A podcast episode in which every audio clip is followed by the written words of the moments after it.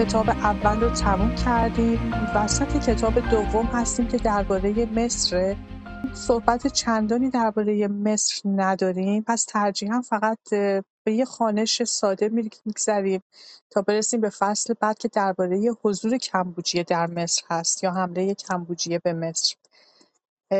فکر می‌کنم برای مقدمه بد نباشه که از زبون هرودوت ما مصر رو بشناسیم و بعد بریم از زبون هرودوت ببینیم که کمبوجیه چه کار کرده در مصر بنابراین تا کتاب سوم که فعلا یه سی صفحه فکر می‌کنم یا چل صفحه مونده باشه ما پیش میریم سزرستریس کاهنان به این جانب گفتند که مین اولین پادشاه مصر برای حفاظت منفیس از طغیان رودخانه سدی ساخت. در سابق رودخانه در امتداد های شنی مرز لیبی طغیان می‌کرد. پادشاه مزبور با ساختن سدی در خم رودخانه که تا منفیس صد فورلنگ هر فورلنگ دویست متر فاصله دارد مجرای اصلی را خشک کرد و آب را به مجرای جدید وسط راه بین دو رشته ها انداخت. و تا دوره حاضر مسیر تازه نیل همواره تحت نظر و نگهبانی ایرانیان است. و برای جلوگیری از ریزش آن در مقابل فشار آب هر ساله سد را مرمت استوار می‌کند. مین پادشاه مصر در مجرای خشک شهر سابق شهر منفیس فعلی را بنا کرد که به همین دلیل منفیس نام یافته و آن در قسمت باریک و بالای مصر واقع شده و بعدا در حدود شمال و غربی آن دریاچه‌ای حفر کرد و آن را با رودخانه مربوط ساخته تا شهر از جانب شرقی نیز محفوظ باشد. علاوه بر این اطلاعات کاهنان می‌گفتند معبد بسیار بزرگ و جالب توجه هفستیوس هم به دستور مین ساخته شده است. اینجا فقط داره درباره یک سدی میگه که بر روی رود نیل ساخته شده. سپس کاهنان از روی مدرک نام 330 پادشاه و همین تعداد اولاد و نواده های ایشان را برای این جانب قرائت کردند که همگی مصری بودند و یک بانو که او هم مصری بوده به غیر از 18 تن آنان که از اتیوپی بودند این بانو مثل ملکه بابل نیتوکریس نام داشت. می‌گفتند او به قصد قصاص برادر مقتول خود که پادشاه بود. صدها نفر مصری را اسیر کرد و کشت و اینها. اینها دستاندرکارانی بودند که پادشاه را به قتل رسانده و این بانو را به جای او برگزیده بودند. ملکه برای انجام این منظور دستور داده بود تالار زیرزمینی عظیمی فراهم سازند سپس به عنوان ضیافت و گشودن این محل جدید. تمام کسانی را که می‌دانست در قتل برادرش دست داشتند در آنجا جمع کرد و در بحبوحه ضیافت دستور داد آب رودخانه را از مجرای مخفی به زیر زمین انداختند. تنها چیز دیگری که به من گفتند این بود که پس از خاتمه آن اقدام وی برای اجتناب از انتقام و گرفتاری خود را روی اجساد آنان انداخت. این روحانیون نقل می‌کردند که سایر پادشاهان کار چشمگیر و قابل ذکری انجام نداده و اثر شایسته از خود باقی نگذاشتند مگر آخرین ایشان که به نام موئریس که دروازه شمالی معبد هفستوس یادگار اوست. و همچنین دریاچه‌ای که در کنار اهرام واقع است. حدود این دریاچه و بزرگی اهرام را بعدا شرح خواهم داد چون طبق روایت کاهنان همه آن سلاطین یادگاری از خود باقی نگذاشتند. اکنون سخنی چند درباره سزوستریس که جانشین پادشاهان مزبور شده به میان میآورم. بنابر اقوال این حضرات سزوستریس به وسیله کشتی از بحر احمر خلیج عربی مترجم نوشته خلیج عربی منظورش دریای سرخه. و های اقیانوس هند به مصر آمد و در نواحی ساحلی همه جا سران قبایل را مطیع خود ساخت تا وقتی که عمق آب مانع پیشرویش شد.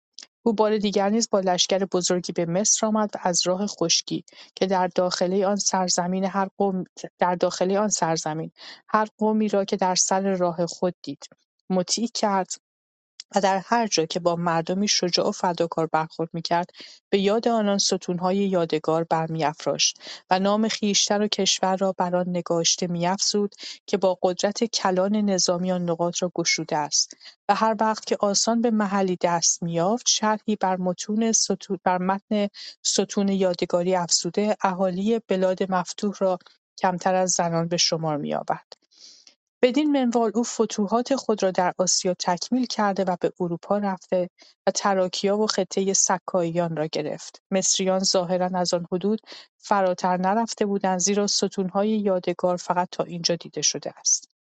در بازگشت از آن حدود سیلوستریس از فازیس گذشت و چنین می‌نماید که در آنجا قسمتی از لشکریان خود را جدا کرده دستور اقامت داده بود و شاید هم بعضی از نفراتش از مسافرت طولانی خسته و اضطرارا در همان ناحیه مقیم شده باشند. تشخیص اینکه کدام یک از این دو نظریه درست است به آسانی مقدور نیست ولی شکی نیست که کلخیس‌ها در قفقاز از اعقاب مصریانند. من قبل از اینکه شرحش را شنیده باشم چنین استنباطی داشتم. وقتی که موضوع را پرسیدم معلوم شد که کلخیسی‌ها همان نفرات باقیمانده از لشکر سیلوستریس می‌باشند دلیل استنباط من این بود که آنها پوست سیاه و موی مجعد گرچه دیگران هم ممکن است دارای چنین خصایصی باشند دارند. دلیل دیگر این است که کلخیسی‌ها و مصریان و اتیوپی‌ها تنها اقوام قدیمی هستند که ختنه کردن در میان ایشان مرسوم است. اهالی سوریه و فلسطین اعتراف می‌کنند که این رسم و قاعده را از آنها فراگرفته‌اند، طوایف دیگر به این کار عادت ندارند. نمی‌توانم گفت که بین مصری‌ها و اتیوپی‌ها ابتکار کار با کدامین بوده زیرا این یک رسم بسیار قدیمی است. ولی جای تردید نیست که سایر اقوام در اثر ارتباط و آمیزش با مصریان این رویه را از ایشان آموخته‌اند. ولی فنیقی‌ها که بیشتر با یونانیان آمیزش داشتند از این رسم مصریان پیروی نکردند. نکات بسیاری رو در اینجا داره یادآوری می‌کنه. یادمون باشه. ما درباره رود نیل داریم صحبت کنیم و درباره مصریان. گفتش که بر روی رود نیل سدی زده شد و پارسیان ایرانیان بر روی اون نظارت می‌کنن و مراقبش هستن. اون سد فرق می‌کنه با اون چی که بعدها ما تحت عنوان کانال سوئز می‌شناسیم که بر برای رفت و تردد و برای راحت بودن تردد میان دریای مدیترانه و دریای احمر ساخته شد. بنابراین الان ما فقط درباره سد شد شنیدیم. نکته دیگری که اینجا جالب بود بشنویم و در واقع خوندیم اینجا تا جایی که من می‌دونم و تا جایی که سوادم قد میده خواهش می‌کنم اگر دوستان چیزی به بیشتر می‌دونن خیلی خوشحال میشم بشنوم. مصری ها معمولا به ندرت از سرزمین خودشون پا فراتر گذاشتن بلکه در همون حیطه خودشون بودن و اصولا حتی اگر هم ما به داستان عهد عتیق هم نگاه بکنیم حتی اقوام قوم اسرائیل که مدعی بودن که در مصر تحت فشار بودن و بعد از مصر آمدن دوباره به مصر برگشتن. مدام فقط در یک محدوده کوچکی در حال تردد و رفت و آمد بودن. و این محدوده همون محدوده اردن و سوریه و فلسطین و مصر و صحرای سینا و این محدوده بوده که مدام اینا در حال رفت و آمد بودن. و حالا داره برای ما میگه که اینها یک باری هم تا جایی که سکایان بودن رفتن نشان بدان نشان که ستونهایی در آنجا بنا کردن. واقعیت بگم من چون خودم در این زمینه چیزی نشنیدم باستان شناسان آیا واقعا این ستونها رو پیدا کردن؟ آیا واقعا به خط مصری بر اونها چیزی نوشته شده؟ در این باره نمی‌دونم. درباره خط فنیقی درباره خ... ببخشید درباره ختنه کردن ما می‌دونیم که هنوز که هنوز این رسم در میان مصریان و شمال افریقا خیلی رایج است. من درباره بقیه افریقا اطلاع ندارم. آنچه رو که می‌دونم ختنه فقط شامل مردان نمیشه بلکه زنان رو هم ختنه می‌کنن و این رو از اینجا می‌دونم که هم جنبش های فمینیستی مصر خیلی با این داستان مخالفت کردن و اصولا جزو نکاتی هستش که این روزها خیلی بر اون تمرکز میشه و سعی می‌کنن که این رسم رو در از میان مصریان و کشورهایی که اصولا به چنین سنتی پایبند هستن از میانشون بردارن به خصوص در, برای زنان. اینکه آیا موفق میشن یا نه نمی‌دونم. ولی همچنان که داریم می‌خونیم می‌بینیم یک سنت چند هزار سال است. اینکه از کجا آمده نمی‌دونیم. در اسلام در مورد ختنه زنان حداقل چیزی گفته نشده. و برای همین هم بحث در این باره بسیار هست. گفتم این دو, دو نکته رو هم بگم. من یک پاراگراف دیگه می‌خونم و امیدوارم که حسین آماده باشه برای ادامه که کمک بکنیم با هم دیگه. به نظر من بچه تشابه دیگر بین کلخیسیان و مصریان می‌توان یافت. آنها در بافندگی شیوهی غیر از اقوام دیگر به کار می‌برند. همچنین بین آنها از حیث زبان و روش زندگی روش زندگی شباهتی وجود دارد. پارچه‌ای که در کلخیس میبافند در مصر به پارچه ساردونی معروف است و پارچه‌ای که از مصر میآورند مصری خوانده می‌شود. بسیاری از ستونهای یادگاری که پادشاه سزفستریس در سرزمین‌های مسخر برافراشته بود از بین رفته است ولی خودم چند تا از آنها را با عبارتی که بر آن نوشته شده و به شکل آلت زنانه بود در فلسطین دیدم. در ایونیا دو سنگ که تصویری بر آنها نقل شده وجود دارد یکی در سر راه افزوس یا همون که امروز ما بهش افسوس میگیم و به ایونیا دیگری بین ساردس و ازمیر بلندی هر یک از این دو تصاویر تقریبا هفت پا است و مردی را نشان می‌دهد که نیزه‌ای در دست راست و تیر و کمانی در دست چپ و چیزهای دیگری از این قبیل دارد که بعضی مصری و بعضی دیگر از اتیوپی است. بر سینه تصویر از یک سمت تا طرف دیگر به خط مصری این عبارت منقوش شده من بازو بازوانم این سرزمین را تسخیر که من با زور بازوانم این سرزمین را تسخیر کرده‌ام. نام سرزمین‌های فتح شده در این کتیبه‌ها نیامده است. دیگران که این مجسمه‌ها را دیده‌اند تصور کرده‌اند که به مسنن تعلق دارد ولی علامتی ندارد زیرا خود سیزیوستریس حقیقت امر را در جای دیگر روشن ساخته است. ما از فایل PDF صفحه 160 هستیم که میشه صفحه 152 کتاب یا سه کتاب کاهنان برای من شرح دادند که سیزوستریس در بازگشت به وطن خود اسیران زیادی از کشورهای ببخشید من زوم کنم. از کشورهای دیگر همراه داشته. در دفنه نزدیک پلوزیوم با برادر خود که هنگام عزیمت به قصد جهانگیری کفالت کار حکومت را به دست او سپرده بود ملاقات کرد. برادرش او و پسرانش را به زیافتی خواند. وقتی آنها سرگرم صرف تعام شدند پشته های هیزم را که در اطراف بنا انباشته بود برافروخت. سیزوستروس با مشاهده آن وضع فوری از زن خود که او را نیز در مجلس مهمانی حاضر بود پرسید به عقیده تو باید چه کرد؟ زنش به او توصیه کرد که دو تن از شش تن پسرانش را باید به منزله پل بر روی به منزله پل بر روی هیزم های مشتعل بگذاریم تا بقیه بتوانیم از روی اجساد آنها به سلامت از میان آتش بیرون رویم. پادشاه رأی او را به کار بست. در نتیجه دو پسرش طعمه آتش شدند و بقیه به اتفاق پدر خیش نجات یافتند. وقتی سیز... سیزوز تریس به شهر خود بازگشت برادرش را مجازات کرد و اسیران را نیز به کارهای گوناگون گماشت. در این دوره بود که سنگهای عظیم از معبد هفتوس آوردند و خاکریزهایی را که هنوز هم در آن حدود دیده می شود فراهم کردند. و در نتیجه این دستورش مصر را هرچند که خود چنین نیتی نداشت. از وجود اسب و گردونه که سابقه که سابقا در سراسر آن کشور به کار می رفت محروم ساخت. زیرا تمام مصر سرزمین همواری است. با وجود این به واسطه حفر گودالها سراسر این خطه برای رفت آمده وسایل نقلیه نامساعد شده بود. منظور پادشاه از این اقدام تأمین آب از رودخانه برای شهرهای داخلی در مواقع کم آبی بوده که مردم ناچار می شدند از آب شور چاه بنوشند.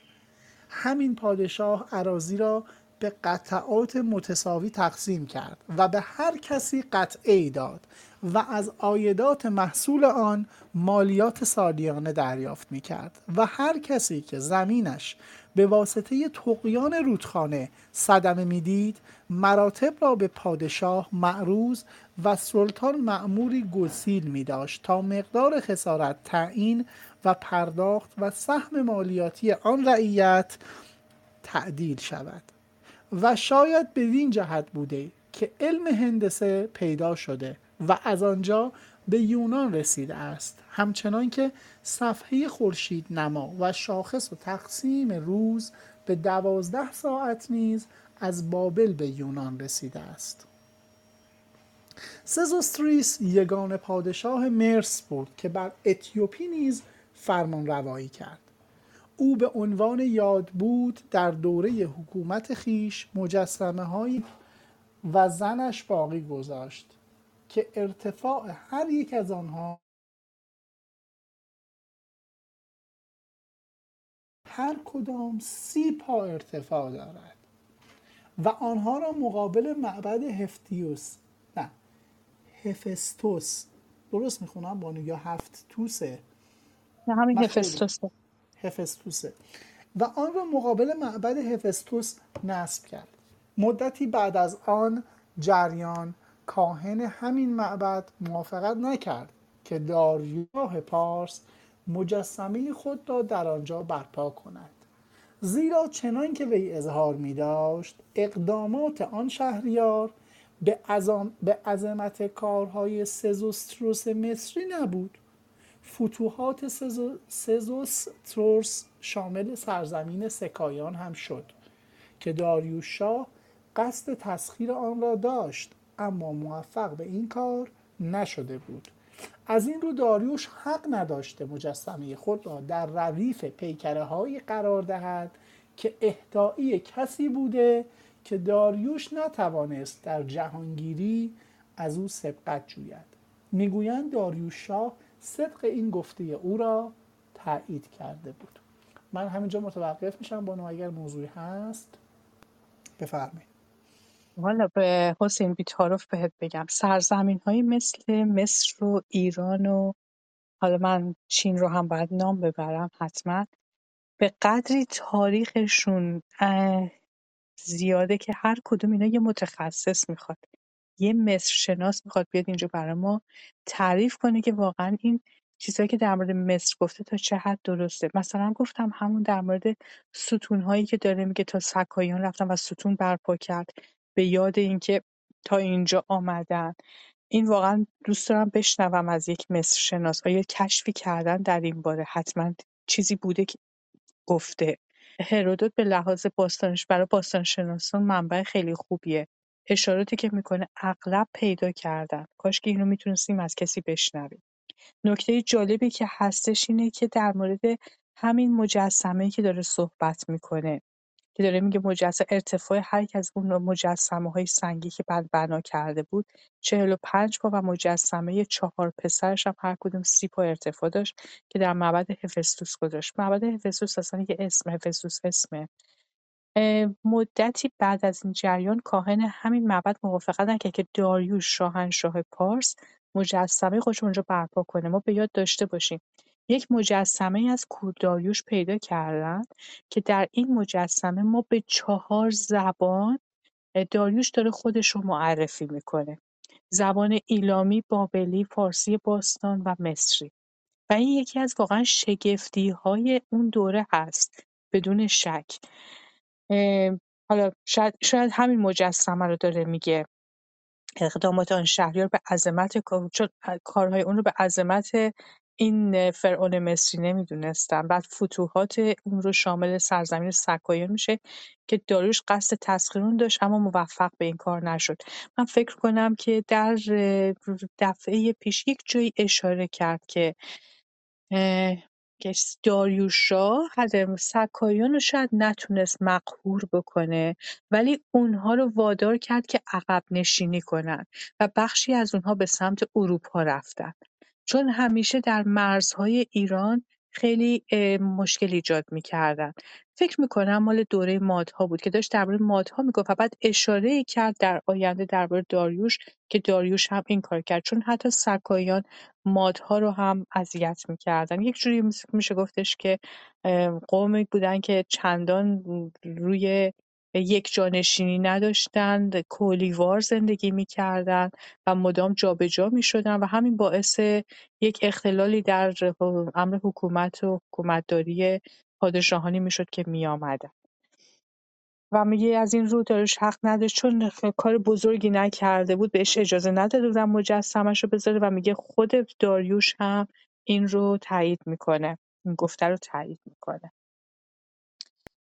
ما بر سر فرعون هستیم. بفرما خواهش می‌کنیم سوالی الان برای من پیش اومد. حالا فارغ از این که اصلا اونجا چرا مجسمه پادشاه را نیست؟ مثلا با این تیکش کاری ندارم.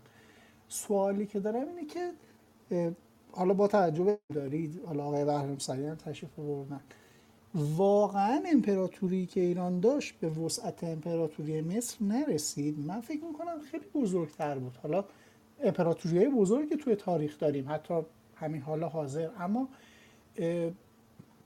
وسعت رو من فکر نمی کنم یعنی اون بنده خدا داره اشاره می‌کنه به اینکه آقا چون وسعت سرزمین هایی که گرفت اندازه سرزمین های او نبود درست نبود که پیکرش اینجا قرار بگیره. حالا اگه ما به این نتیجه رسیدیم که بود وقت قاعدتا دلیلی برای نبودن پیکر اونجا نمیشه پیدا کرد دیگه. اشتباه حرف درسته حسین من حرف درسته. اتفاقا یه نکته رو در مورد مصر بذار بگم. حالا بازم با اطلاعات تقریبا جسته گریخته خودم دارم اینو حرف می‌زنم و تا حدودی هم مطمئنم از نکته ای که میگم. سرزمین مصر به رغم تمام قدمتی که داره بسیار قدیمی هست ولی فقط مال همون حوزه نیله. یعنی اقوامی که در حوزه نیل بودن جابجایی نداشتن در همونجا ساکن بودن. ایرانیان، پارسیان، ایرانیان، اقوامی که در ایران بودن اونها بودن که مدام جابجا می‌شدن. اونها بودن که مدام در حین کشورگشایی بودن. تا مصر و یونان رفتن. از اون پر تا هند رفتن. حرف درسته. منتها بذار خودتو جای هرودوت. با مقیاس خودش با اون تصور خودش یک ذرم شاید جوگیر شده رفته مصر رو دیده. با اون تصوری که آن زمان از وسعت ها داشتن این داره حرف می‌زنه. کاهنان هم بدتر از خود هرودوت. فکر می‌کنی از اون معبد یه ذره اون یه پا اونورتر رفته بودن که بخوان اطلاعاتی داشته باشن که مثلا کوروش یا داریوش یا کمبوجی از کجا تا کجا آمدن و چقدر سرزمین گرفتن که حالا بخواد قضاوت بکنه که کی بیشتر گرفته باید این مجسمه اینجا باشه یا نه. فقط بذار به این حساب که اطلاعات مساحیشون یه مقدار ممکنه ناقص بوده باشه. ولی مصریان هرچی هم که تاریخشون رو بخونی فقط در خود مصر. از ایران حداقل رفته بودن. اینو که دیگه می‌دونستن. و تصور این هم بکن که این مسیری رو که رفتن اقوامی بودن که اینا رو همه رو باید قوی تر از خودشون هم بودن و بعد همه رو سرکوب می‌کردن تا بتونن به اونجا برسن. برای اونها خیلی این حرکت بوده. و یه فکر می‌کنم یه جورم حرکت شمال به جنوب بوده. مال ما خیلی ارزی یعنی خیلی بیشتر از شرق به غرب بوده. ارزی هم بوده ولی اینقدر که مال ما شرق به غرب بوده مال اینا بیشتر ارزی بوده. حالا نمی‌دونم به هر حال این تصوری که من دارم اینه که کاهنان حتی اگه پارسیان رو میشناختن می‌دونستن میشناختن یا آمده بودن تا مصر هم اومده بودن. چون داره میگه که صدی رو که زده بودن پارسیان برون داشتن. نظارت و مراقبت می‌کردن پس میشناختن. ولی تصورشون از زمین و وسعتش شاید انقدر نبوده. من اینطوری فکر می‌کنم.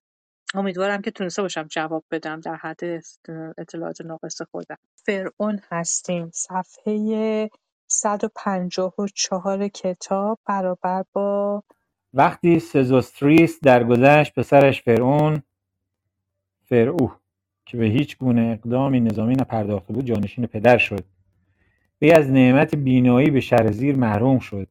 یک سال رودخانه نیل به صورت عجیبی تغیان کرد و ارتفاع آب دید وقتی سیلاب همه جا را فرا گرفته بود باد شدیدی وزید.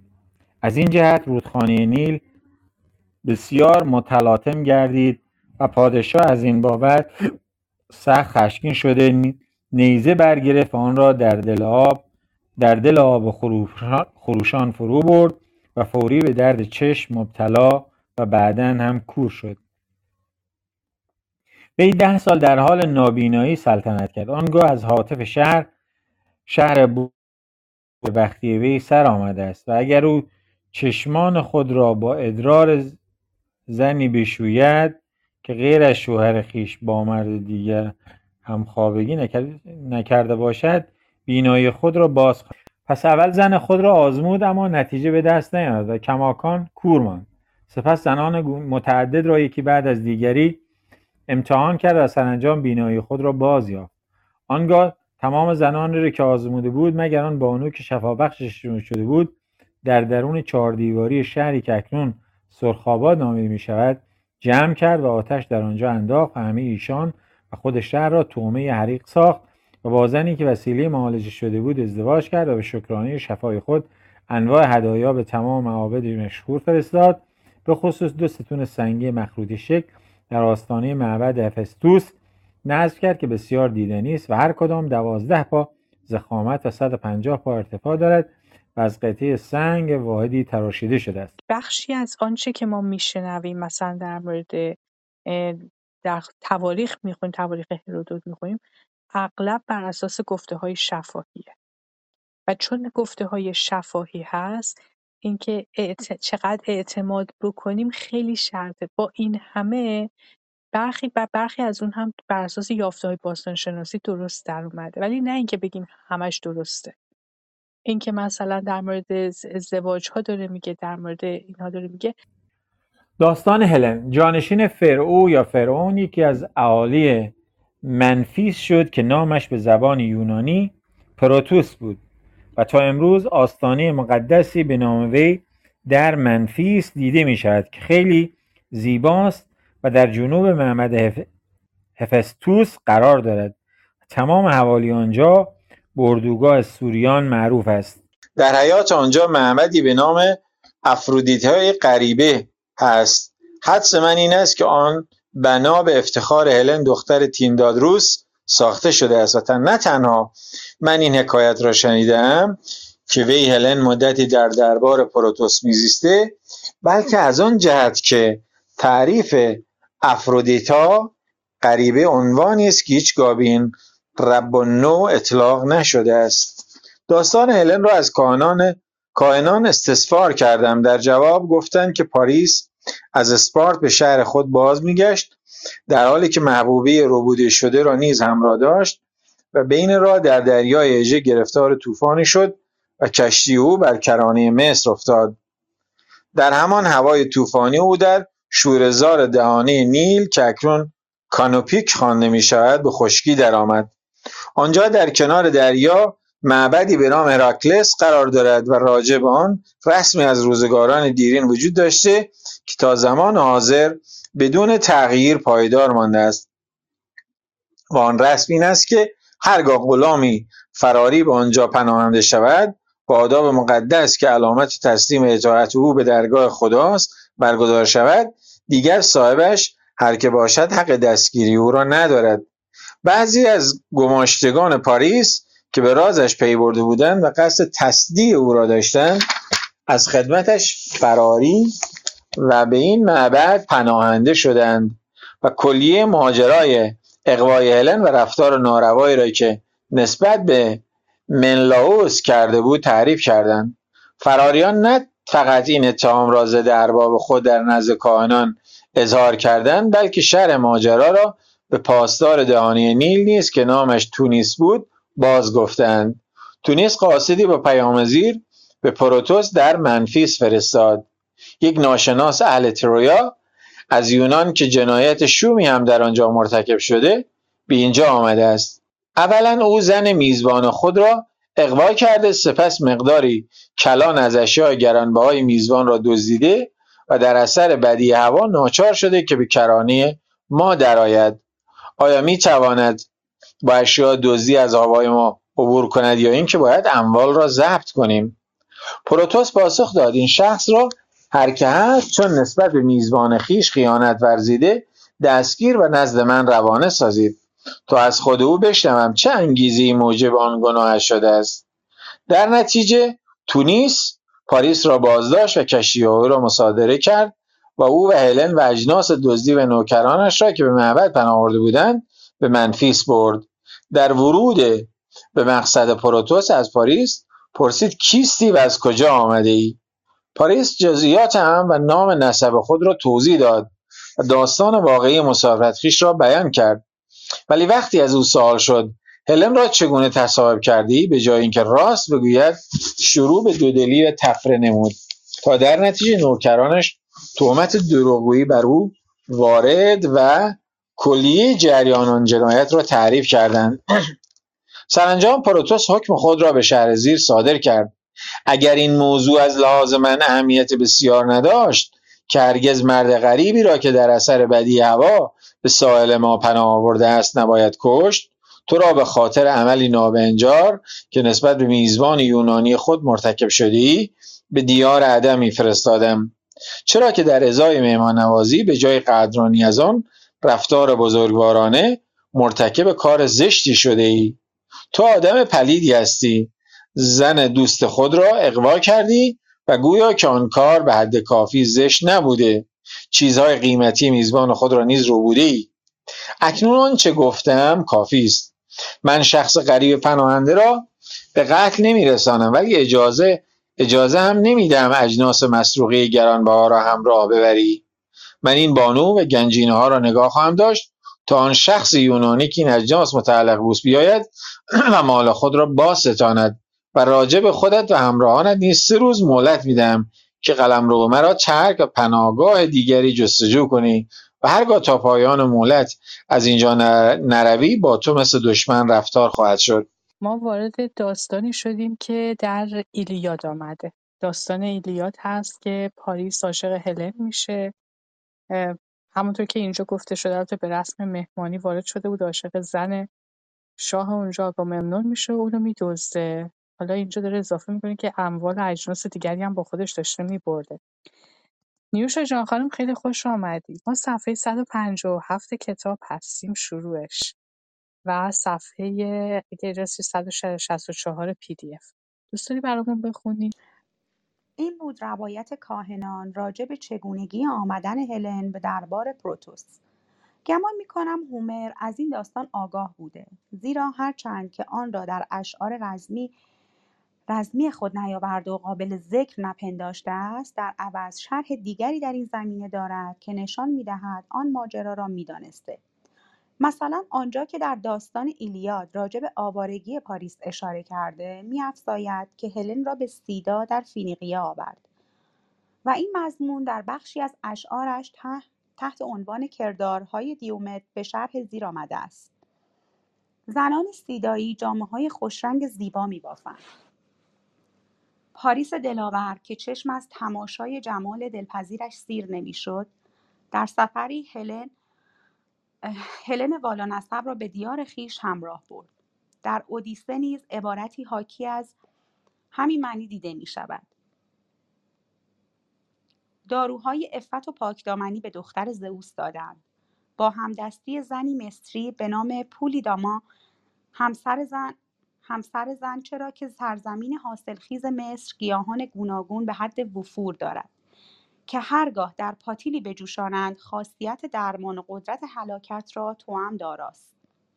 و جای دیگر به تل سخاخوس می‌گوید هرچند که خودم آرزوی بازگشت از مصر را داشتم اما خدایان طالب ماندنم بودند زیرا به درگاه آنها چنان که باید و شاید نظر و قربانی نکرده بودم. هومر در این, ابیات کاملا آشکار می کند که پاریس راه خود را گم کرده و گزارش به مصر افتاده بود. نکته اولی را که در اینجا یاد کردم حاکی است که سوریه با مصر مرز است و فینیقی ها که سیدا به ایشان تعلق دارد در سوریه اقامت دارد. نکته دیگر که در این عبارت به خصوص به سیدا مربوط می شود این است که هومر نویسنده سیپریان نبوده است و نبوده است. زیرا که در شعر ذکر زیرا در شعر ذکر شده است که سه روز بعد از ترک اسپارت پاریس با هلن به ترویا رسید و در هوای خوشی که نسیم ملایم و زان دریا آرام بود عزیمت کرد. در صورتی که از عبارت ایلیاد استنباط می شود که ناچار شد برخلاف میل خود بانو را از راه های دور حرکت دهد. باری جایز نیست که من وقت بیشتری راجع به هومر و سیپریا صرف کنم. از کاهنان پرسیدم آیا قصه یونانی ها درباره تروا حقیقت دارد؟ آنها اطلاعاتی را در اختیار من گذاشتند و مدعی بودند که خود مستقیما از, مل... از منلاوس شنیدند و آن بدین قرار است که پس از فرار هلن یونانی ها نیروی کلانی به حمایت از منلاوس به ترود فرستادند و هنگامی که این افراد به مقصد رسیده و در خاک تروا ترویا ببخشید من میگم تروا مستقر شدن سفیرانی چند که منلاوس هم یکی از ایشان بود به ترویا رفتند. آنها در درون کاخ شهریار حضور یافتند و استرداد هلن و اموال مسروقه را که پاریس همراه برده بود خواستار شدند. و همچنین جلب تجزیه خاطرشان به مناسبت صدمه‌ای که از این بابت ناشی شده بود.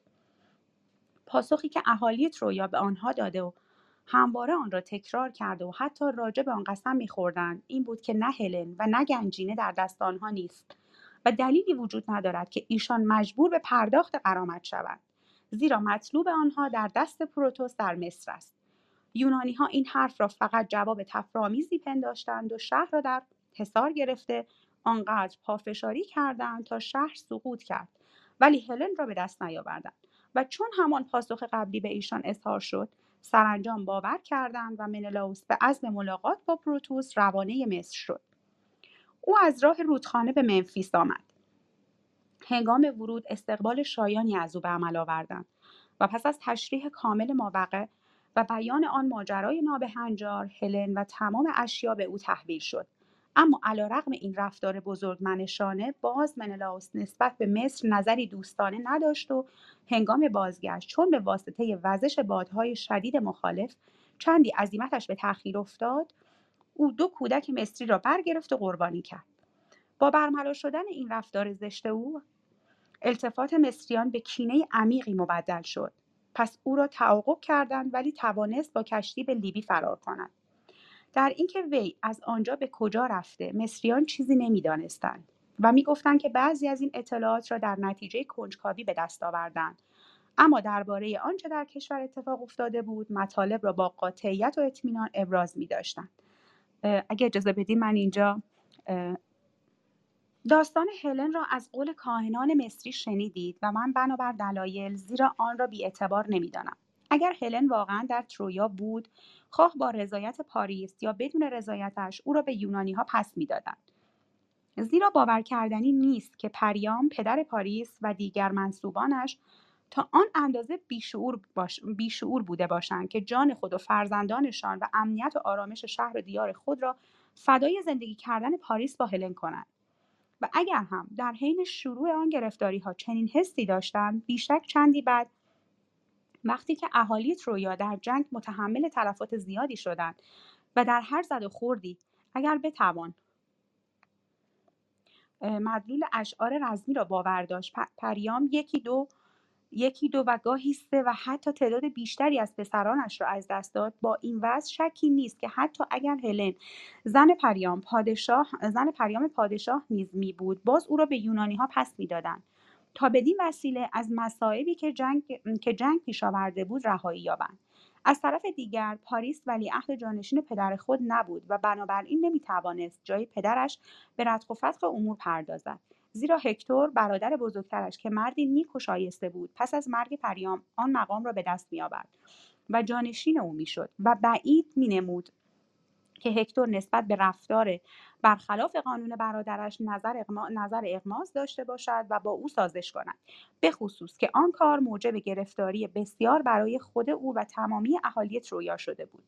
حقیقت این است که هلن مسترد نشده مسترد نشده بود زیرا هلنی وجود نداشته تا او را پس بدهند و آنچه به یونانی ها گفته بودند حقیقت داشته. من بدون شک و با قاطعیت اظهار می دارم که امتناع یونانی ها در قبول این قول از مشیت خداوندی بوده تا علت نابودی کامل آنها را به بنی آدم معلوم و آشکار سازد. چه خداوند گناهان بزرگ را جزای بزرگ می‌دهد. این عقیده این جانب است. متشکرم.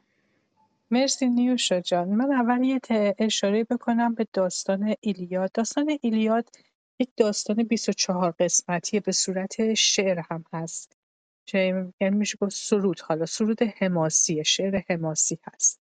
این کتاب رو نمی‌دونم ترجمه جدید خبر ندارم ولی می‌دونم که آقای سعید نفیسی هم ایلیاد هم اودیسه رو ترجمه کرده.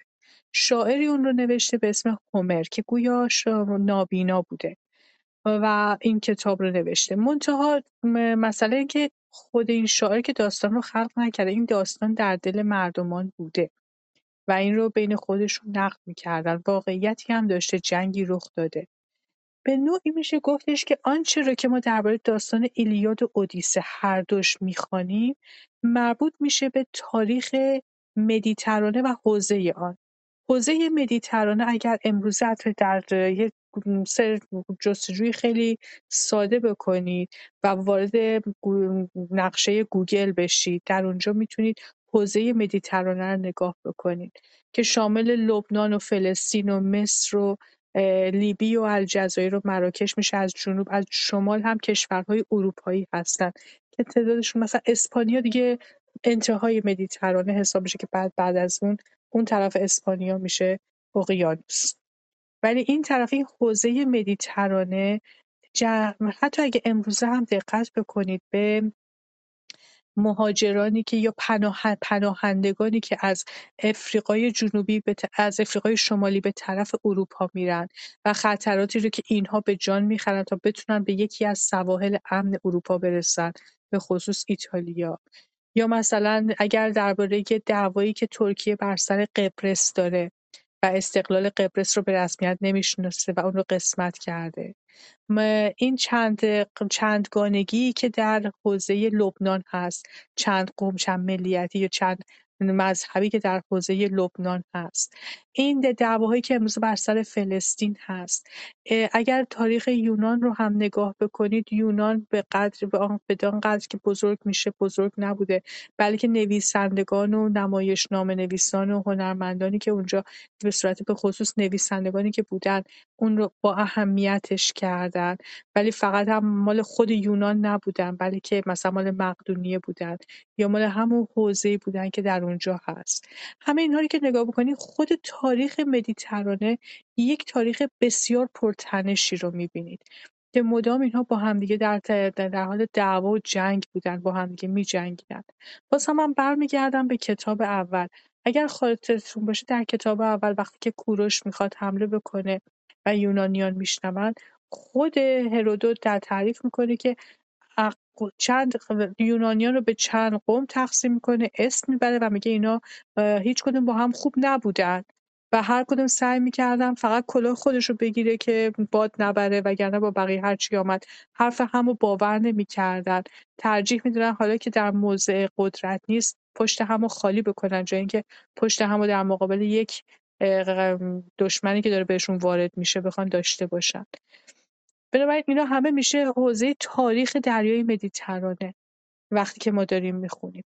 جنگ هم جنگ ایلیاد هم به نوعی از همین انشعاب از همین نشأت می‌گیره. منتها داستان بر سر اینه که پسر پادشاهی زن یک پادشاه دیگر رو میدزده اون رو می‌بره می‌بره پیش خودش و همین شروع یک جنگی میشه که جنگ تروا بهش میگن.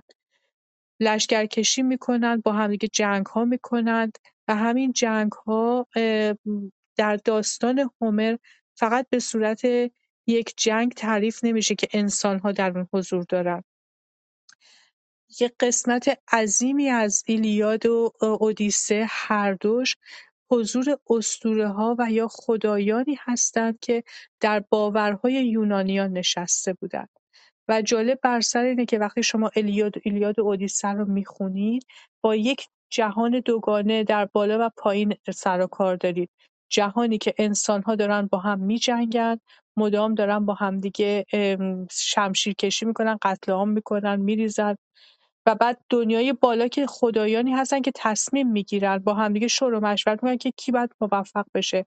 با همدیگه یک جور لابیگری می‌کنن طرف همدیگه رو داشته باشن و دعوا بر سر خدایان بالا نمود پیدا می‌کنه در داستانی که داره در جنگ پایین اتفاق میفته خب این البته تصورات شاعر بوده و احتمالا آنچه که در میان مردم رواج داشته. ولی این جنگ اتفاق افتاده باری به هر جهت و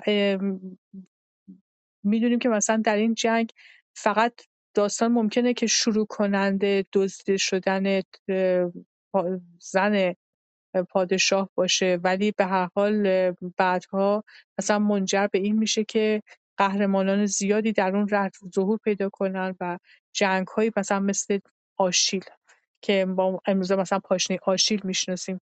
قهرمانی که پهلوانی که فقط از طریق پاشته بوده که کشته می‌شده به دلیل اون نوع تولدی که داشته. مشابهش که مثلا ما اسفندیار داریم که از چشمشه که مورد اگر بخواد کشته بشه فقط چشمش رو باید بگیرن. من نمی‌خوام وارد داستان ایران بشم من فقط داشتم داستان ایلیاد رو می‌گفتم. حالا اینجا داستانی که جالبه برای ما اینه که هرودوت داره برای ما چند روایت رو تعریف می‌کنه. اصلا به خدایان کار نداره داره برمیگرده به مصر که وقتی که پاریس هلن رو دزدیده و با یک سری اموال دیگه یعنی فقط زن رو ندزدیده بلکه یک سری اموال رو دزدیده. اولا بنا به این روایتی که هرودوت داره میگه معلوم نیست که اصلا هلن خودش هم می‌خواسته دزدیده بشه یا نه. در صورتی که در کتاب ایلیاد هلن خودش هم می‌خواسته. و به یاد ندارم شاید من یاد نشوشم با اینکه چند بار خوندم و انها version های روایت های مختلف فیلمش رو هم دیدم. با اینها به یاد ندارم آیا نشون میده که پاریس چیز دیگه هم دزدیده باشه در ایلیاد یا نه؟ ولی اینجا داره اشاره می‌کنه که پاریس علاوه بر زن اموال دیگری هم دزدیده بود. و حالا داره تعریف می‌کنه که گفته شده که سه روزه رسید به سرزمین خودش. منتها در, در اینجا گفته شده که نه ممکنه طولانی تر باشه. از مسیر طولانی تر رفته که رد پاشو پیدا نکنم و به مصر رفته. و بعد اونها گفتن اینو به ما بده که ما بعد برگردیم به صاحب اصلیش. ولی میگه که این اتفاق نیفتاده و مصری ها به همین دلیل دچار مشکل شدن. وقتی که اومدن آقا ممنون با لشکرش اونجا رسیده گفتن زن من اموال من بده گفته اصلا پیش ما نیست. حالا هرودوت داره میگه من اینا رو باور می‌کنم که مصری ها درست گفتن. و بعد اتفاقاتی که از بعد از اون میفته به نظرم میاد که داستان بدین لحاظ جالبه. یه نکته رو هم بگم من در تکمیل صحبت هایی که تا حالا من چیزهایی که خوندیم. بخش دیگه داستان هایی هست که در دل مردم نهفته بوده و شنیده و اینها رو اوورده در کتابش. آنچه که برای من جالبه در قسمت داستان سرایی اون داستان ها رو من می‌تونم قصه هایی رو که ما در بین خودمون شنیدیم می‌تونم پیدا کنم. من جمله مردی که دچار نابینایی شده بود و گفته بودن که فقط باید با زنت باشی ولی نتونست و با زنان متعدد بود تا تونست بیناییش رو به دست بیاره. اینا همه چیزهایی هست که در دل قصه ها و افسانه ها در دل مردم گفته میشه. بعضی وقتا از دل همین‌ها شاید بشه خیلی نکات جامعه شناختی رو بیرون آورد. حتما دوست مورخان در این زمینه هم اظهار نظر کردن که این مثلا درست نبوده این دروغ بوده ولی به این نکته حتما اشاره می‌کنن. آنچه رو که هرودوت گفته تاریخ شفاهیه. اگه تاریخ اگه شفاهیه الزاما همش تاریخ نیست. قسمتیش قصه است که در میان مردم رواج داشته. این رو حتما در نظر داشته باشیم. خب من میرم بر, بر سر رامسین رامسینتوس. رامسس بعد از پروتوس پادشاه شد. ما صفحه 159 کتاب هستیم برابر با 166 پی دی اف. رامسس بعد از پروتوس پادشاه شد، دروازه شرقی معبد هفپستیوس و دو ای که در مقابل این دروازه هست و هر کدام دارای 38 با ارتفاع است از یادگارهای اوست. ها مجسمه را که در طرف شمال از تابستان و مجسمه جنوبی را زمستان مینامند و نسبت به مجسمه اولی قدر و احترام فراوان می‌گذارند ولی رفتار ایشان نسبت به مجسمه دومی کاملا برخلاف است. رامسس یا رامسینتوس ثروت کلانی شامل زر و سیم داشت به حدی که بعدها هیچ فرعونی از این بابت به پایه او نرسید تا چه رسد به اینکه از این لحاظ بر او برتری یافته باشد. وی برای حفاظت این ثروت سرشار در صدد افتاد انبار مستحکمی بسازد که یکی از دیوارهای آن همان حصار بیرونی کاخش باشد. معمار آن بنا به گنجینه شاهی چشم داشت و هم خود را مصروف بر این کرد که یکی از سنگهای دیوار خارجی را طوری کار بگذارد که به وسیله دو یا حتی یک نفر قابل حرکت و جابجا شدن باشد. وقتی خزانه جدید آماده شد و نقدینه سلطنتی را به آنجا انتقال دادند، پس از چند سال معمار در بستر احتضار دو پسر خود را فراخوانده، ضمن شرحی درباره زیرکی خویش، راز سنگ قابل انتقال را برای آنها فاش کرد و گفت کاری کردم که شما با حرکت دادن سنگ کذایی به ثروت کلان دست خواهی یافت و افزود اگر این سر را مکتوم نگاه دارید تمام عمر در رفاه خواهید زیست. پدر درگذشت و دو برادر به انجام کار احتمام ورزیدند. آنها شبانه به کنار قصر آمده سنگ مورد نظر را در دیوار خزانه پیدا کردند. آن را فقط همانقدر کنار زدند که توانستند با مقداری وافی پول فرار کنند. روز بعد پادشاه در حین بازدید از خزانه دریافت. بعضی از های محتوی پول مثل اول لبریز نیست. اما چون مهر به درها دست نخورده بود حیران شد که چگونه باید عامل آن کار را دستگیر سازد. وقتی این پیش آمد چند بار تکرار شد و فرعون مشاهده کرد که مقدار نقدینه او رفته رفته کمتر می شود زیرا دزدان مرتبا به آن کار می پرداختند دستور داد های ساخته در کنار ها گذاشتند. دزدها باز آمدند و یکی از برادر راست به طرف خزانه رفت. ولی همین که نزدیک ها رسید در دام افتاد. چون گرفتار شد برادرش را به یاری خواست و ماوقع را باز گفته تقاضا کرد سرش را از تن جدا کند تا بدن بی‌سر مانع شناختن و هلاکت هر دو شود. برادرش که حکمت این عمل را دریافته بود زود اقدام به, به اقدام پرداخت سپس با گذاشتن سنگ در جای خود با سر بریده به خانه رفت. روز دیگر که پادشاه خزانه را بازدید می‌کرد از دیدن تن بی سر دو سخت در حیرت افتاد و خرابی و خراشی هم در دیوارها مشاهده نکرد. و در نهایت سرگردانی و حیرت دستور دادن بدن بی در نهایت سرگردانی و حیرت دستور داد بدن بی سر را در بیرون قصر بر دیوار بیاویزند تا پاسبانان هر کس را که بدان مناسبت گریان یا دچار غم و ماتم ببینند بازداشت کرده به حضور آورد. در این میانه مادر از شنیدن رفتاری که نسبت به بدن فرزندش شده بود بسیار غمگین و نالان شد از پسر دیگرش خواست هر طوری شده جسد فرزندش را به دست آورد و تهدید کرد که اگر حرفش را نشنود و عمل نکند خود به پیشگاه فرعون خواهد رفت و او را معرفی خواهد کرد. جوانک عذرهای بسیار تراشید ولی مادرش پافشاری کرده مرتب فرزندش را سرزنش و تهدید می‌کرد. تا بالاخره پسر برای رفع آن اشکال راه حلی اندیشید. چند مشک را پر از شراب و بر الاغ‌ها بار کرد به طرف قصر.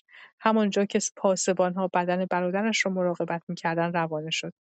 به محض ورود به آنجا سر دو سه تا از مشکها را مشکها را ببخشید. سر دو سه تا از مشکها را کمی گشود و شراب فرو ریخت. جوانک پی در پی بر سر خود می‌زد تا گویی که نمی‌دانست بار کدام الاغ را اول باید مرتب کند. سربازان که دیدن شراب در کوچه شهر جاری شده پیاله به دست از آن برداشته و از این خوشطالعی که به آنها رو کرده بود بسیار مشهور شدند و مرد جوان تظاهر به عصبانیت کرد و ایشان را به ملامت و ناسزا گرفت و پاسبانها به تسکین خاطرش پرداختند تا ظاهرا رفته رفته خلق و رفتارش تغییر یافت و وانمود حالتی جدید کرد.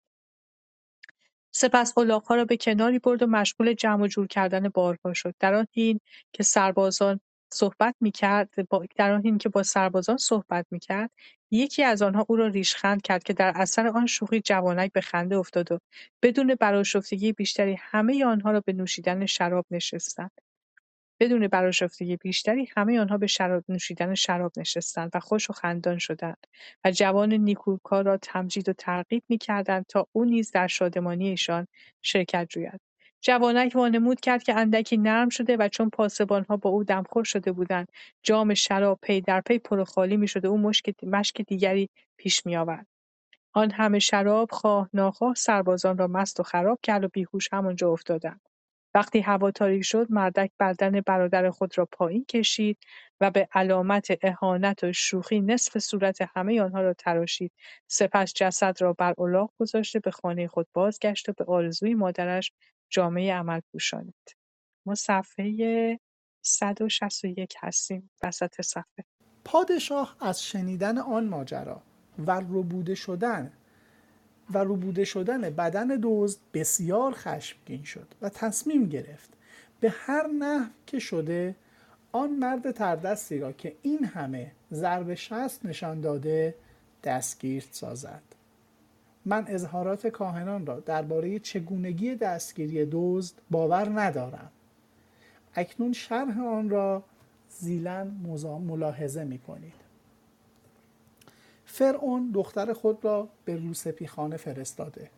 دستور داد که وارد واردین را بپذیرد و قبل از تصمیم هر خواستگار را بران دارد تا زیرکانه ترین و زشت ترین کاری را که در عمر خود کرده است به او بروز دهد.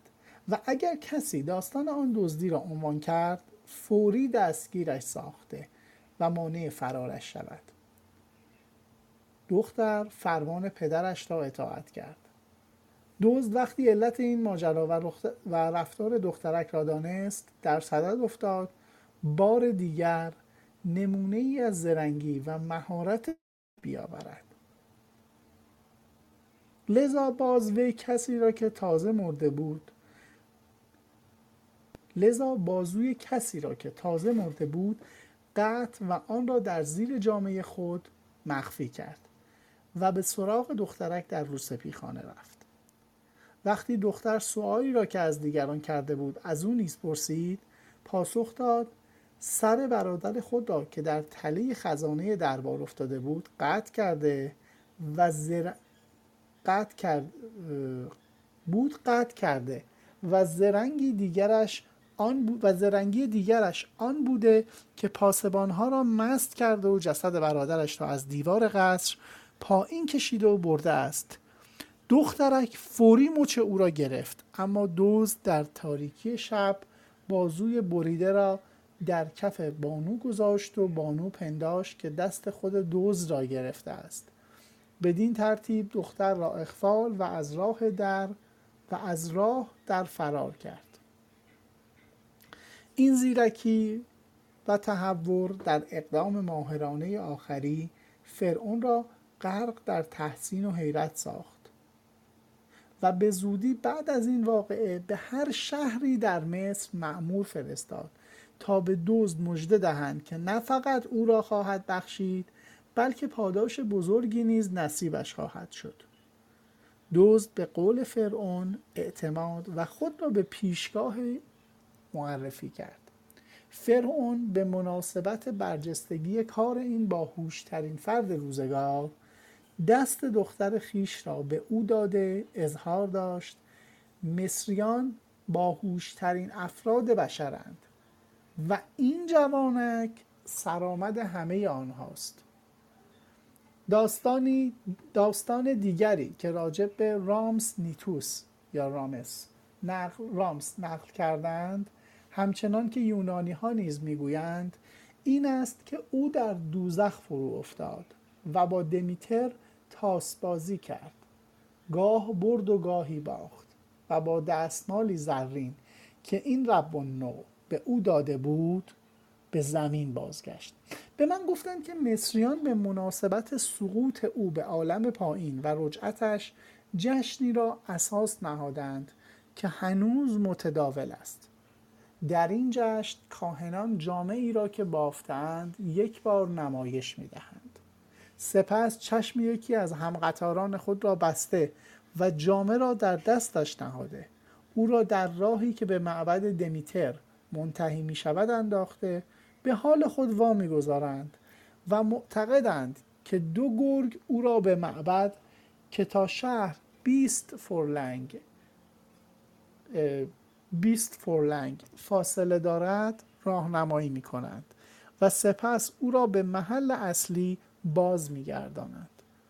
ممکن است بعضی از سادلوهان این قبیل افسانه های مصری را باور کنند اما من در نقل آنها همان روشی را اما من در نقل آنها همان روشی را پیروی می کنم که در سراسر این کتاب شعار خیش قرار دادم و شرح افسانه ها و سنت های اقوام را بیکم و کاست چنان که شنیده ام باز می‌گویم مصری ها می‌گویند دمیتر و دیونیوس صاحب اختیاران عالم سفلا هستند. ایشان نخستین قومی هستند که به جاودانگی روح اعتقاد دارند و می‌گویند که روح هر کس در موقع وفاتش به تن دیگری به, به تن فرد دیگری که در همان آن تولد مییابد وارد می‌شوند. از این رو موضوع تناسخ را بین همه مخلوقات ام از انسان و حیوان و پرندگان صادق دانسته و می‌گویند کل دوره این سیر و تناسخ سه هزار سال است. بعضی از نویسندگان یونانی این نظریه را اقتباس و به نام خود قلمداد کردند. من ازامی این حضرات را می‌دانم اما از افشای آن خودداری می‌کنم. ما ابتدای صفحه 163 از کتاب هستیم که میشه صفحه 170 پی دی اف. اهرام.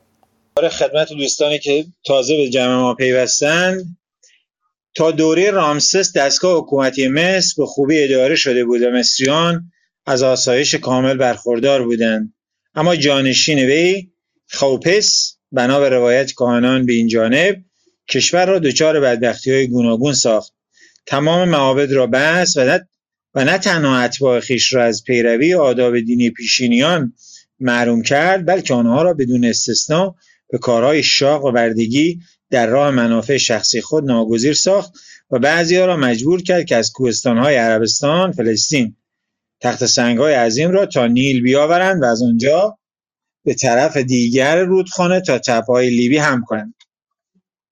این کارگران هر سه ماه به سه ماه تعویض می‌شدند و در هر گروه هزار نفر در هر گروه هزار نفر به کار اجباری گماشته شده بودند ده سال وقت برای ساختن گردونه که صخره‌های بزرگ را بر روی آن هم می‌کردند صرف شد. همان عملی که به نظر من به اندازه ساختن اهرام مشقتبار بوده زیرا آن دستگاه پنج فورلنگ طول 60 پا پهنا 48 پا ارتفاع داشته و سنگهای سیغلی ساخته شده بود. که بر روی آن شکل ایوانات را نقر کرده بودند.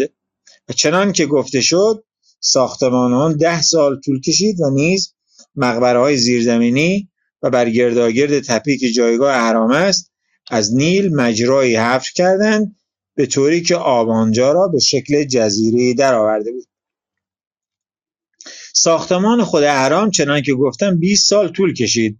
در پایین چهار گوش و ارتفاع آن 800 پاست و هر زلان که در هیچ طرف کمتر از سی پا طول ندارد از سنگهای لعابی است که خیلی ظریف کار گذاشته شده. روشی که در ساختمان آن به کار رفته این است که مرتبه مرتبه یا چنان که بعضیا می‌گویند به شکل رواقی ساخته شده.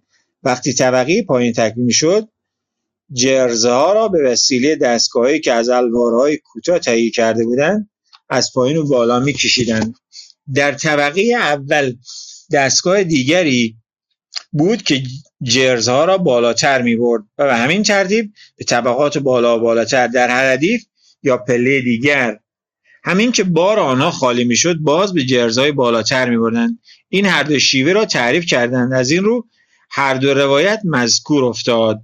کارهای نهایی اهرام از بالا آغاز و در پایین یعنی هم کف زمین خاتمه یافت کتیبی هم به خط مصری بر آن منقور شده. حاکی از اینکه کارگران چه مقدار کلانی پیاز و سیر و تربچه مصرف کردند؟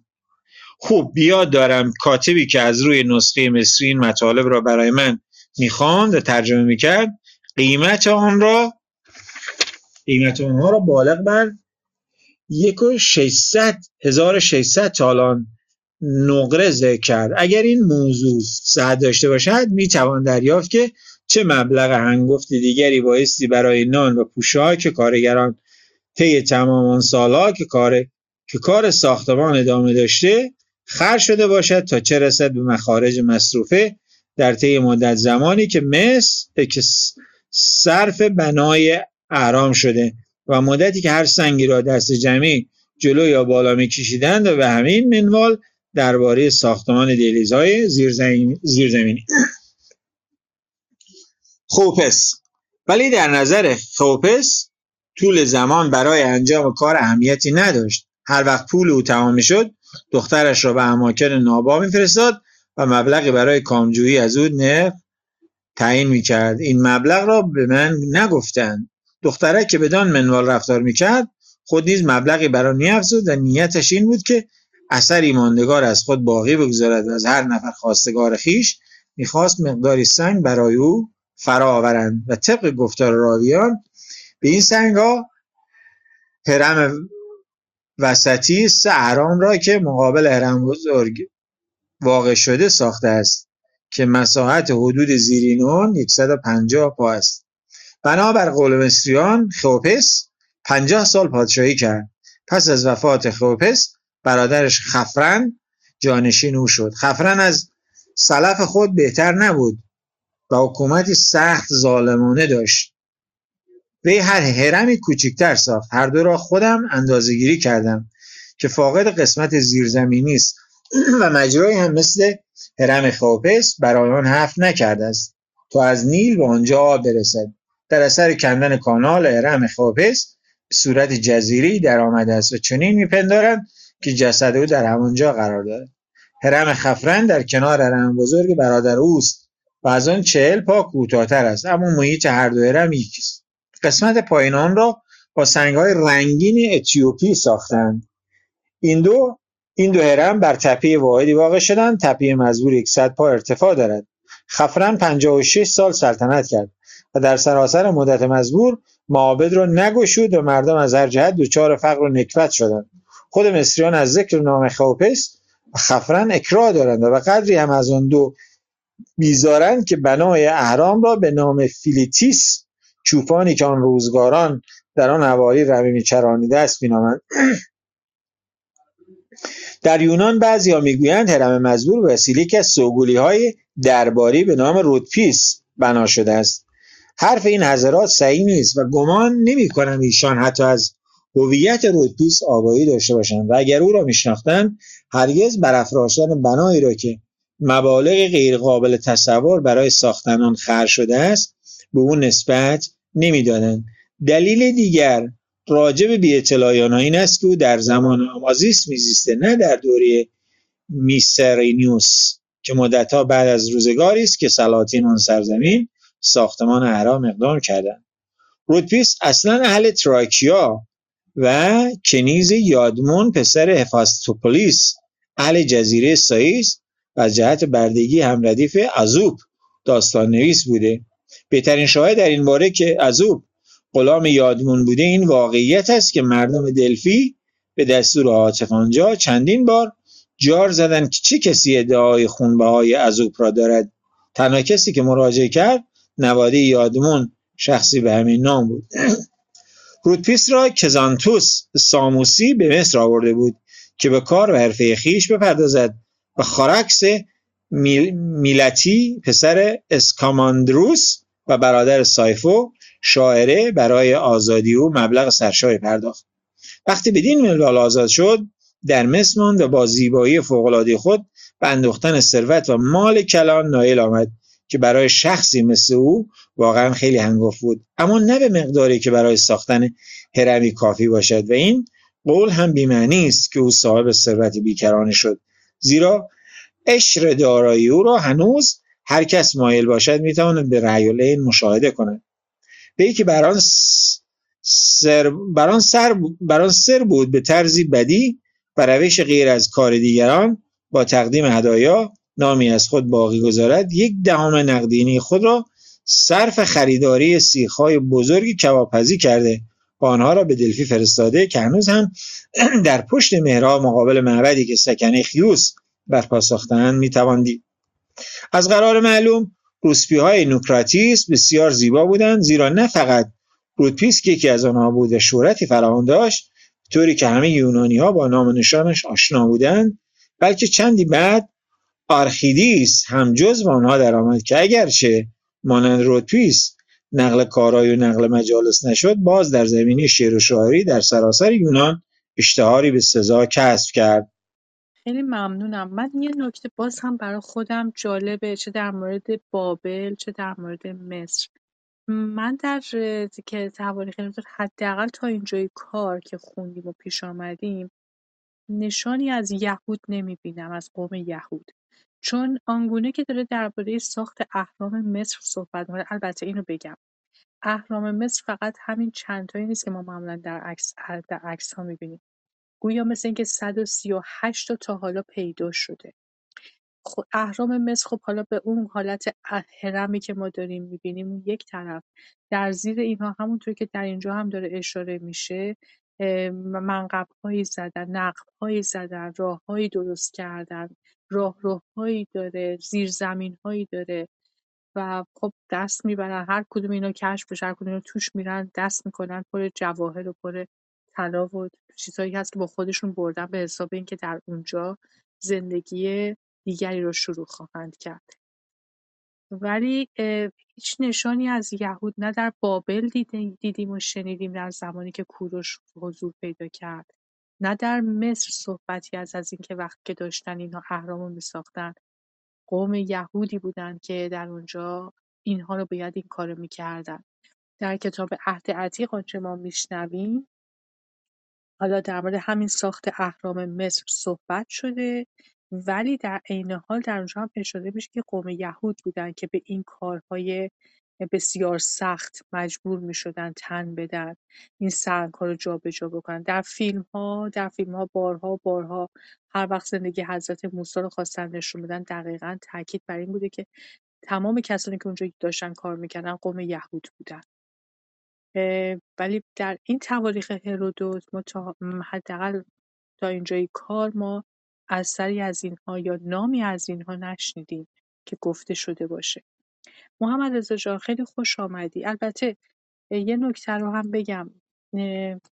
اینکه حضرت موسی دقیقا در چه تاریخی آمده تا چه حد خوپس و این یا نامهایی رو که در داره نام می‌بره اینها مال چه دوره‌ای بودن؟ ما هنوز به لحاظ زمانی نمی‌دونیم.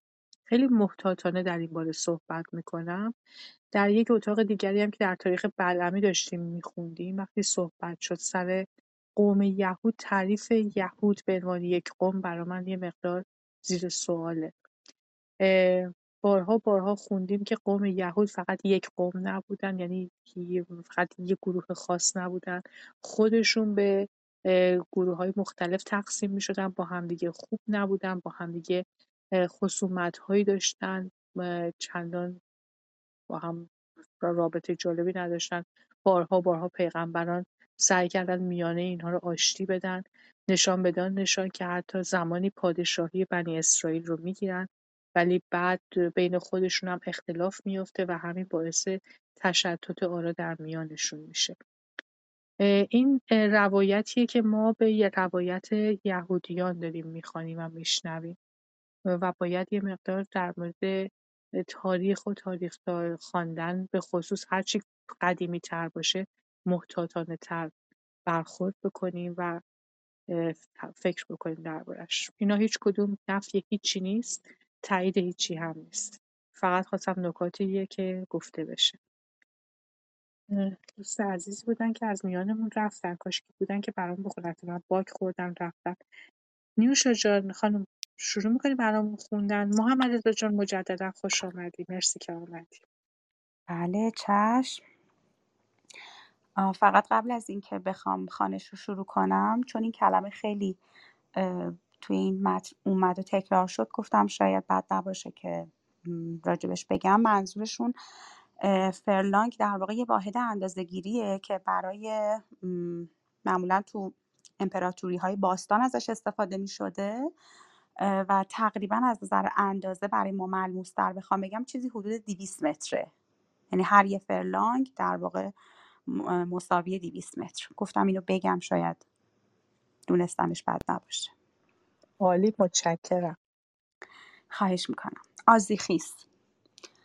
طبق روایت کاهنان بعد از میسترینوس آزیخیس جانشین او شد.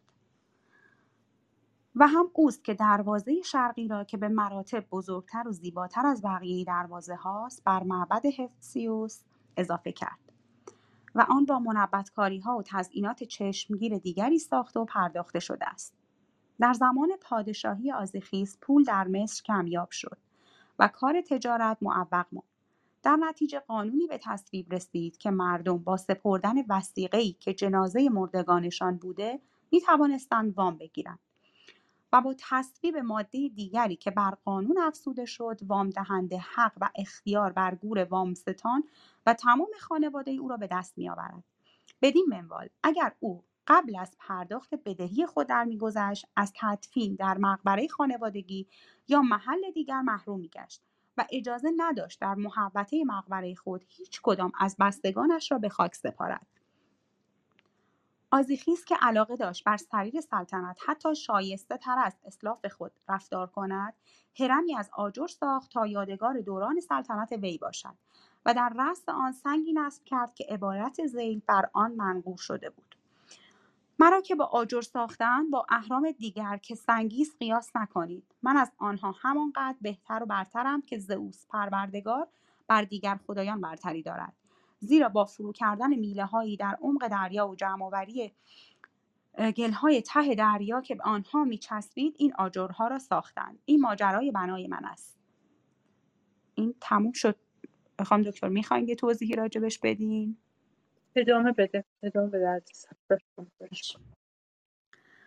انیریس چون این پادشاه اقدام قابل توجه دیگری نکرده تا شرح آن گفته آید پس به توصیف حال فرعون دیگر می‌پردازم.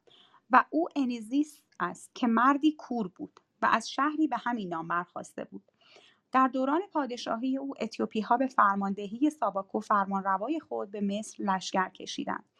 انیزیس نابینا فرار اختیار کرد و به منطقه باطلاقی پناهنده شد و مصر در دست اتیوپی ها افتاد که پنجاه سال بر آنجا تسلط داشتند.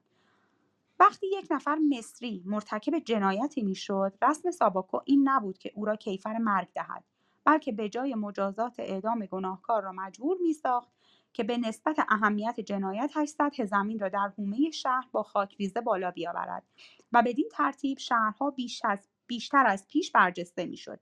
زیرا سطح عراضی را یک بار قبلا در پادشاهی سزرو سزوستریس بالا آورده و کانالها حفر کرده بودند.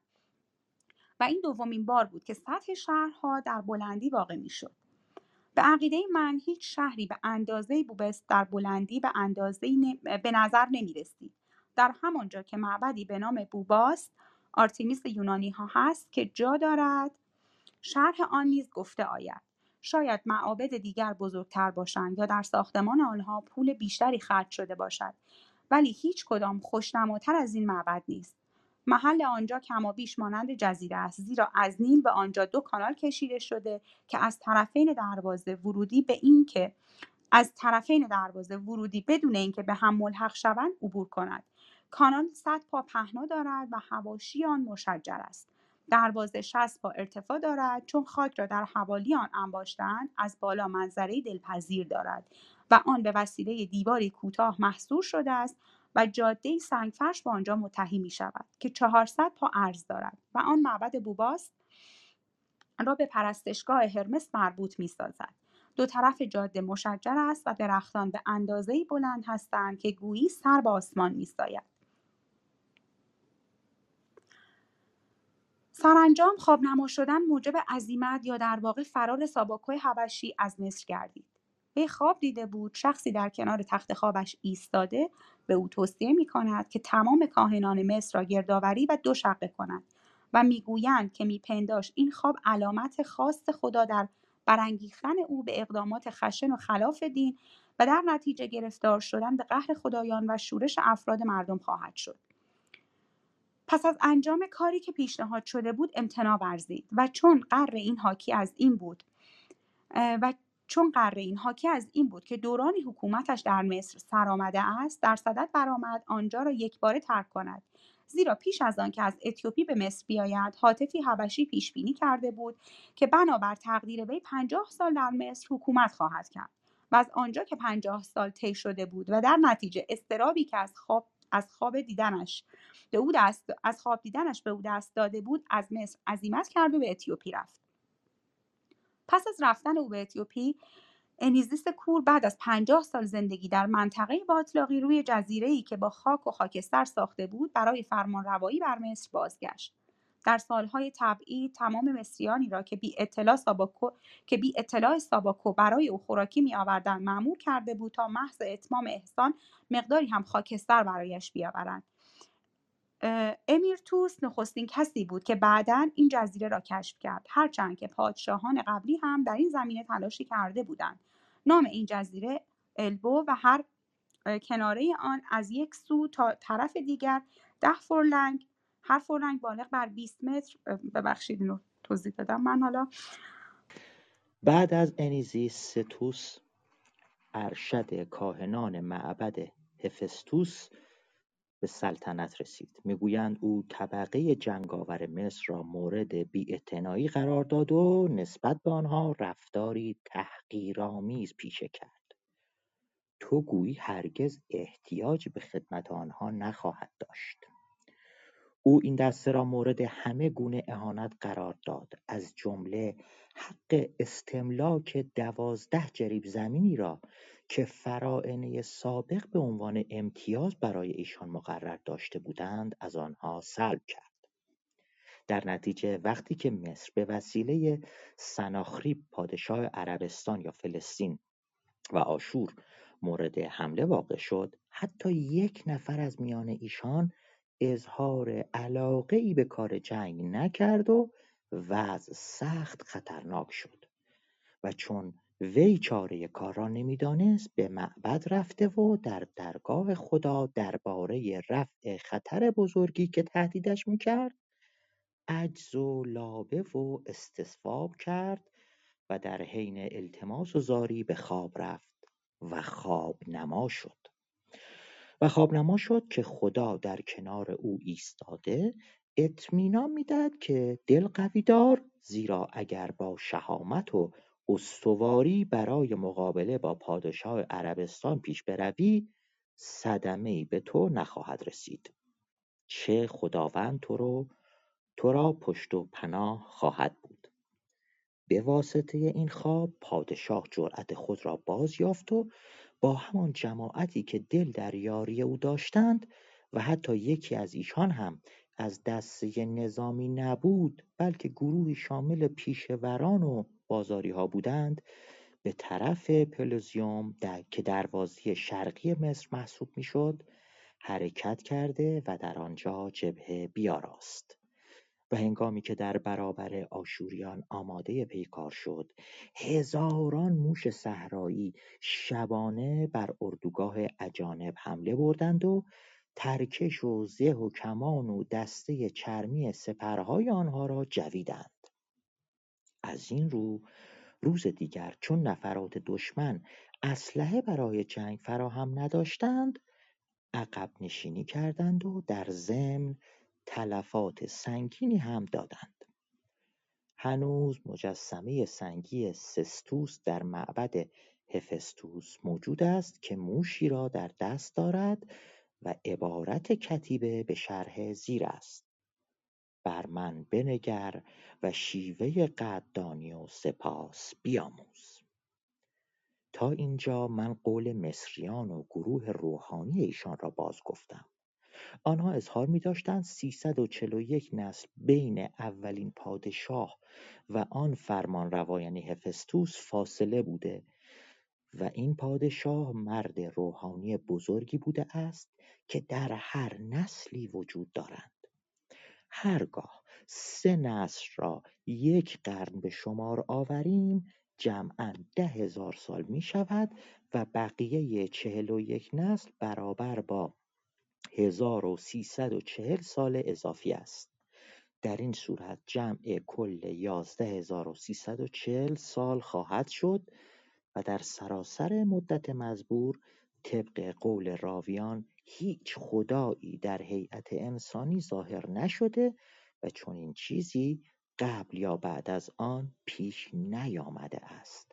هرچند ایشان اظهار می‌دارند که در ظرف آن مدت چهار بار خورشید وضع طبیعی خود را در آسمان تغییر داده دو دفعه در آنجا که معمولا مشرق است غروب و دوبار هم از مغرب طلوع کرده است. و من و به من اطمینان دادند که مصر از این ها صدمه ای ندیده است. محصولات و جریان رودخانه ها به همان حالت طبیعی خود بوده و به علت آن واقعه امراضی که منجر به مرگ و میر گردد شیوع نیافته و تفاوت و تغییری در این سرزمین پدید نیامده است. خیلی جالبه. داستانهایی که داریم می‌خونیم به هر روایت که شما بگیرید یا من بگیرم یا هر کسی خیلی با داستانهای پیامبران و معجزاتشون و اتفاقایی که داره میفته نزدیکه. همین داستان موشها و خورده شدن اسلحه ها رو اگر به قصص قرآن یا قصص حتی خود کتاب عهد عتیق مراجعه بکنید بارها بارها شده که خوندیم که پادشاهی یا پیغمبری که پادشاه پیغمبر بوده یا حتی خود پیغمبران خواستن به جنگ کفار کسانی برن که اعتقاد ندارن و بعد ارتششون سپاهشون خیلی بیشتر بوده و خدا آمده به خواب و گفته که فرشته رو فرستاده گفته نگران نباش من به کمکتون میام. و بعد در اونجا بنا به ای حالا یک اتفاقی افتاده که اون سپاهی که به ظاهر از همه مجهزتر بود و تعدادشون بیشتر بوده در مقابل این سپاهی که معتقد بودن و باورهایی رو داشتن و برای باورهاشون می‌خواستن بجنگن در مقابل اونها شکست خوردن. الان این داستان ها در میشه گفتش که تقریبا یه همچین مفاهیم رو برای خود من شخصا در ذهنم میاره. بالاخره اغلب این داستان ها برگرفته از همین منطقه هست و توضیح هم دادم در ابتدای اتاق. در ابتدای اتاق نبود در همین عواسط داستان ها که به یاد داشته باشیم که داره در یک منطقه ما در منطقه مصر هستیم ولی اگر کتاب عهد عتیق رو به یاد داشته باشیم و یا قصص کتاب مقدس رو در خاطر داشته باشیم معمولا در همین حوزه فلسطین و فلسطین اسرائیل امروزی و فلسطین سوریه اردن مصر و این حدود میگذره. و خیلی داستان ها از این لحاظ برای من جالب بود. هیچ کلامی نیست. نه بانو من دوست دارم یه موضوعی اشاره بکنم اگه اجازه بدید. برای خودم هم خیلی جالب بود این. همونطوری که خیلی از ماها مثلا توی دوره های مختلف تحصیلی زبان عربی رو خوندیم اما بعدش هیچ اطلاعات و آگاهی نداریم و نمی‌تونیم در موردش حرف بزنیم. حداقل با اون زبان صحبت بکنیم. مصر هم خیلی عجیبه. یعنی جزو یکی از تمدن‌های اصلی دنیاست. خیلی به ما نزدیک ما روابط تاریخی مختلفی داشتیم. اما من شخصا خودم رو میگم خیلی بیخبرم از تاریخش. و این متن هرودوت که حالا تو این بخش شروع کردیم که داره خیلی می‌پردازه به مصر باعث شاید بشه که حداقل من نوعی برم دنبال این که یه مقدار بیشتر از اون تاریخه بدونم. ندونستن از تاریخ مرس همونقدر عجیبه که مثلا یه خاور میانه ای از تاریخ ایران ندونه. یا مثلا نمی‌دونم این جرقه رو واقعا حداقل تو من ایجاد کرده که برم یه مقدار بیشتر از دوره های تاریخی مصر بخونم. دست شما درد نکنم بابت ایجاد همچین انگیزه میشه گفتش که آنچه رو که ما درباره مصر و فراعنه می‌دونیم فقط محدود میشه به یک داست... به همین داستانهای کتب مقدس. بیشتر از اون میشه گفت در جای آنچنان اگه حتما ترجمه شده تاریخ مصر اسطوره های مصری حتما ترجمه شده. و می‌دونم که آقای عباس مخبر در این زمینه کار کرده. و به هر حال خواندن حتی فقط اسطوره های مصری خودش بسیار کمک می‌کنه به فهم تاریخ مصر. فر... فراعنه مصر همشون فراعنه بدی نبودن. اگر فراعنه بدی بودن حضرت یوسف حالا اگه بخوایم فقط به داستانهای کتاب مقدس مراجعه بکنیم حضرت یوسف خزانهدار یکیشون بوده. پس بدین مفهوم نیست که اسم فرعون که بیاد ما فقط یه, یه تعدادی پادشاه پادشاهان عصبی ظالمی که فقط همیشه بر گرده مردم داشتن سنگهایی رو میذاشتن که بکشن نبوده. ولی نکته که آقای بهرام سری گفتن هم نکته جالبی بودش. بله درسته. در مورد اینکه نوشته بود که غذای کسانی که کار می‌کردن که این سنگ ها رو بکشن نوشته بود تربچه و پیاز و سیب زمینی بود. خب واقعا ظلم خیلی بزرگیه برای اون کار عظیم. برای این اهرامی که ما امروزه داریم می‌بینیم. و بازم نکات جالب بسیار داره. میگم سرزمین هایی مثل ایران و هند و چین و مصر و اینها هر کدومشون چنان در تاریخ در تنیده شدن که حتما گاهی وقتا نمیشه اسطوره هاشون یا افسانه هاشون از تواریخشون جدا کرد. تاریخ و داستانشون با همدیگه درآمیخته شده. خود ما هم همینطور هستیم. در به در داریم در میان هامون به دنبال مثلا سلسله هخامنشیان یا به دنبال مادها داریم میگردیم. مصریان هم همینطور هستن. اینو مسلم دونم حتی چی ندارم یکی رو یه قدر مسلم